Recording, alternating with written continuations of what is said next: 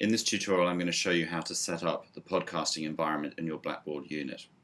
It's very important that you're in the Build tab because you can't do anything with Wimba in terms of setting the environments up unless you are in the Build tab.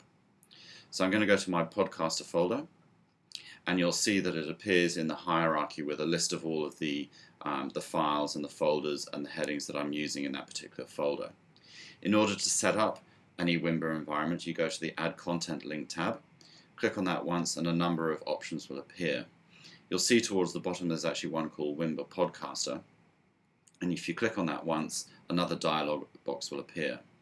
And in this dialog box I have the option to create a Wimba Podcaster or to select one that's already been created. So you'll see in, the, in this box here that there are two created. There was one called Podcaster Tutorial and there's one called School of Education. But in this case I'm actually going to set up a new one. So I'm going to create the click on the Create Wimba Podcaster tab and this takes me to my environment where I can actually create it. So I'm going to give it a title, and I'm going to call it uh, School of Ed Test.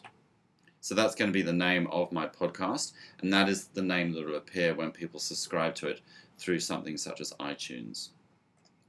Click on Continue, and a further dialog box will appear you have the option to put a description in. Again, this description will appear in most podcatchers that you uh, you use to subscribe through.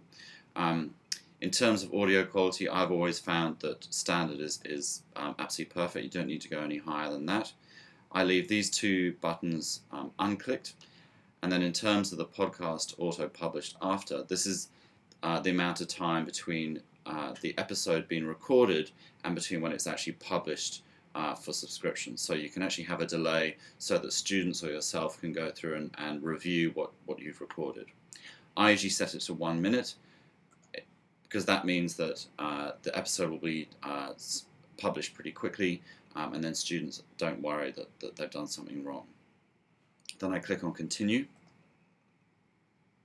and this will take me back to my um, my hierarchy that shows me that uh, the podcast has actually been created. So it's down here at the bottom, School of Ed test.